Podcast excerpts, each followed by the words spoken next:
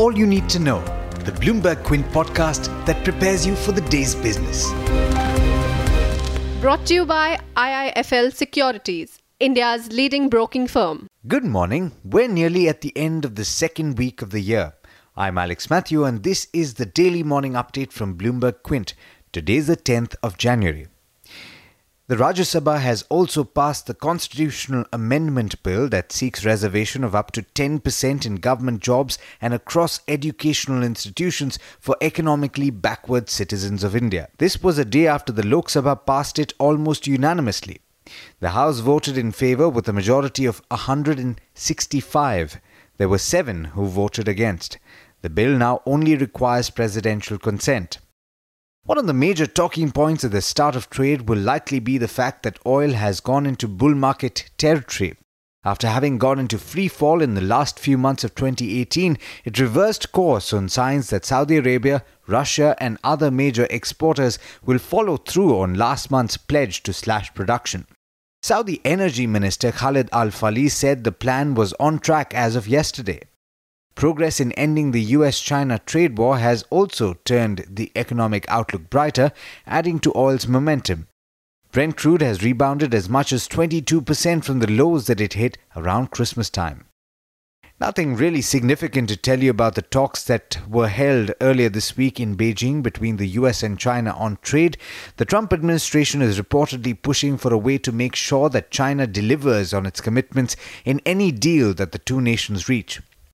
Now, US central banks could place interest rates on hold through March or longer as they wait on clarity on risks to global growth that could affect the US economy.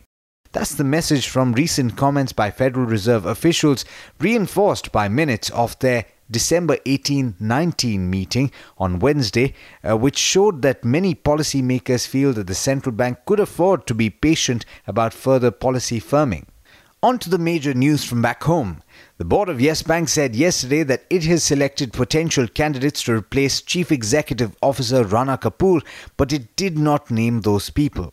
In a notice to the exchanges, the bank said it would submit an application to the Reserve Bank of India today seeking approval for the appointment of the new MD and CEO and make requisite disclosures to stock exchanges once it gets the RBI's nod. Remember, Kapoor needs to step down from his post by the end of the month. A probe by the Ministry of Corporate Affairs into the accounts and operations of Vakrangee has found no irregularity in matters pertaining to the resignation of its auditor and abnormal trading in the company's stock, among other issues. The financial services provider said this in an exchange filing yesterday. The Reserve Bank of India has made some changes in the gold monetization scheme by allowing charitable institutions, the state and central governments, and entities owned by these governments to participate in the scheme. And according to a PTI report, the budget session of Parliament is likely to be held from the 31st of January to the 13th of February, and the interim budget is expected to be presented on the 1st of February. In international markets, US stocks gained further with the Dow and S&P 500 rising about 0.4% and the Nasdaq climbing nearly 9 tenths of a percent. Asian stocks have begun weak, however, with all three early risers trading lower. The Nikkei in Japan was lower by 1.3% last I checked. With that, it's over to Darshan Mehta for the trade setup for the day in India. Good morning, Darshan. How are we looking today? Hi, Alex. Good morning. Good morning, everyone. The US markets were stable. Asian markets are trading slightly muted. Nevertheless, the SGX Nifty is trading with a slight positive bias currently. Uh, the big news was crude. Obviously, after nine days of gain, crude is down 1% in morning trade. But remember, it was up 5% overnight. Positive cues by the base metals on the LME. Currently in China, the base metals are trading muted. But uh, the big number of TCS will be out today, and in other numbers, Bandhan Bank and Goa Carbon will also report numbers. The only number that came out after market hours yesterday was Delta Corp. Revenues were up 27%, profit up 13%, EBITDA up 22%, which means an EBITDA margin of 40.8% versus 42.4%. The license fee and registration charges were up almost two and a half times for the company, so that impacted the numbers. But the casino gaming division revenue was up 30%. Emkay is the only one uh, which has come out with a note on Delta. They maintain a buy with a target price of 380. They say that the third quarter numbers were in line and there was robust casino performance. The online business ramp up is on expected lines, and the rising footfalls and improving gross gaming revenues to benefit the company. In other news, Yes Bank, the board of directors say that they have finalized the names of the potential candidates for the position of MD and CEO and they will submit their application on Jan 10th to RBI. Ashok Leyland bags an order worth 2580 buses from three state transport undertaking. Watch out for a lot of real estate companies today. Bloomberg News reports that the government of India is expected to cut levies on real estate and exempt some small businesses from paying GST on January 10 today. PM Modi had also proposed slashing rates of under construction apartments to 5% from 12% earlier.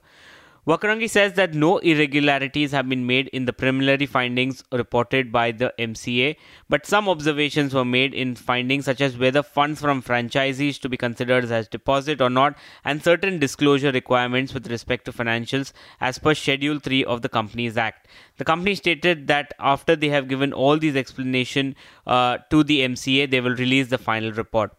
BBC reports that uh, JLR will cut uh, 5,000 jobs in the UK.